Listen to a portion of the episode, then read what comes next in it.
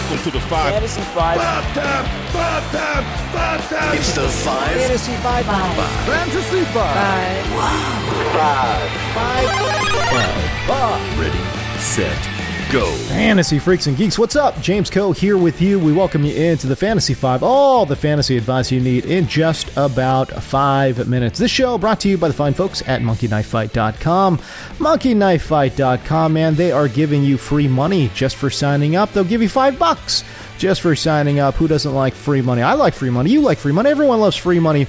It's a fun way to play daily fantasy sports. I mean, it's so simple. It's just stuff like, hey, how many points or how many assists is LeBron James going to have? Who's going to have more rebounds, Anthony Davis or LeBron James?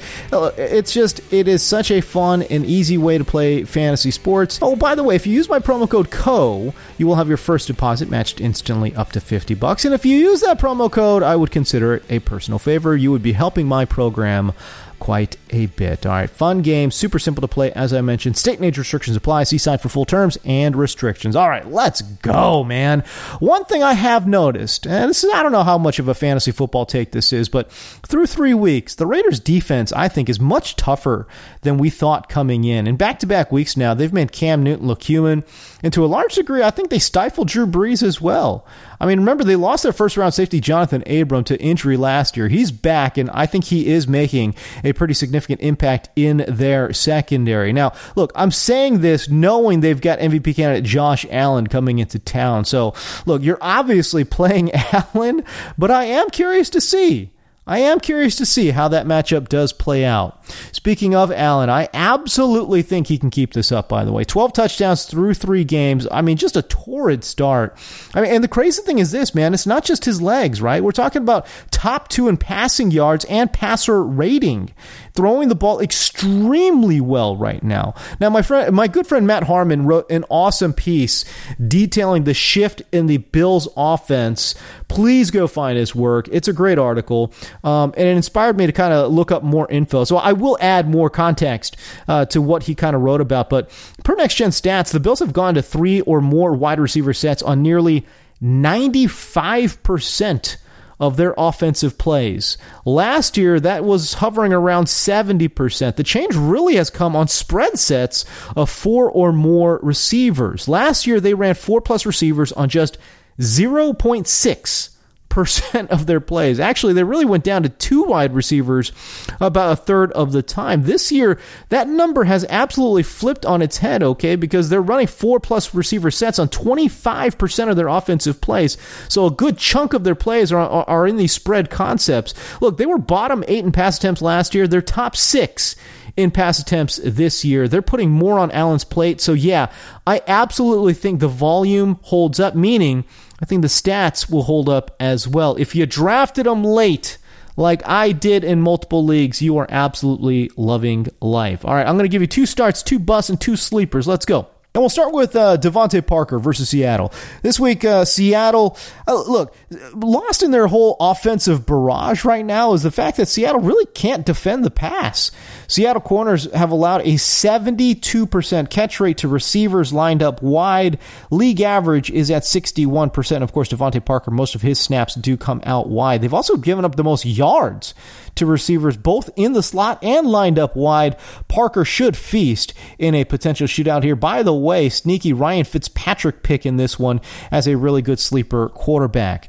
Hey, I really like Brandon Cooks this week as well. Houston plays Minnesota, and we talk about those cornerback ratings. Man, Viking cornerbacks have allowed a seventy-three percent catch rate and the fourth most fantasy points per game to wide receivers. I think Brandon Cooks is an absolute must-start in your flex. He could be in line for a big day. Really an entire The entire Houston offense in line for a big day, but I do think Cooks will cook and make a fine flex this week. A couple of bust matchups. Antonio Gibson taking on the Ravens, who have allowed the fourth fewest fantasy points to running backs this year. And I just think the Ravens are going to be out looking for blood, man. After they just got bodied by K C on Monday night, you know they're going to be looking for a little bit of uh, of get-right game here uh, against Washington. And, and, and Gibson is averaging just fifty-two yards per game anyways. Just a couple of receptions as well, not really lifting his P P R value. His scoring has been saved really in the last two weeks by, uh, uh, by touchdowns in back-to-back games. I don't think he finds the end zone in this one. I think Antonio Gibson, if you have other options, is an absolute sit How about this shocker special? But leading rusher Derrick Henry could bust big time against the Steelers. Pittsburgh is tough versus the run. And in particular, they are tough on outside runs. They've allowed just thirty-two yards total on runs that bounce outside and a one point five yards per carry average. Both figures lead the N F L. Why is this important? Because Derrick Henry relies heavily on the outside run. Nearly seventy percent of his rush yards have come on those outside runs. Two deep sleepers for you. How about Greg Ward? Yeah, Greg Ward versus San Francisco.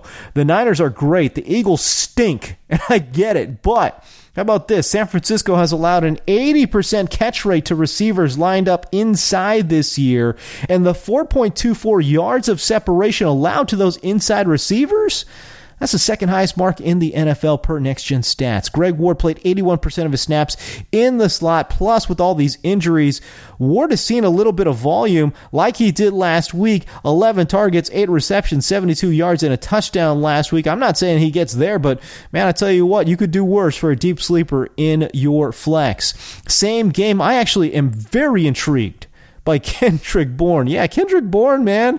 Darius Slay is stifling opponents' number ones right now. He's allowing a fifty percent catch rate and has given up just fifty-four yards total through three games as a result of that blanket coverage. Number two receivers, though, they have gotten loose. Last week, A J. Green shut down five for thirty-six. Tyler Boyd, meanwhile, went off ten catches for one twenty-five. The week before, Robert Woods, two catches for fourteen yards. Cooper Cup had five for eighty-one.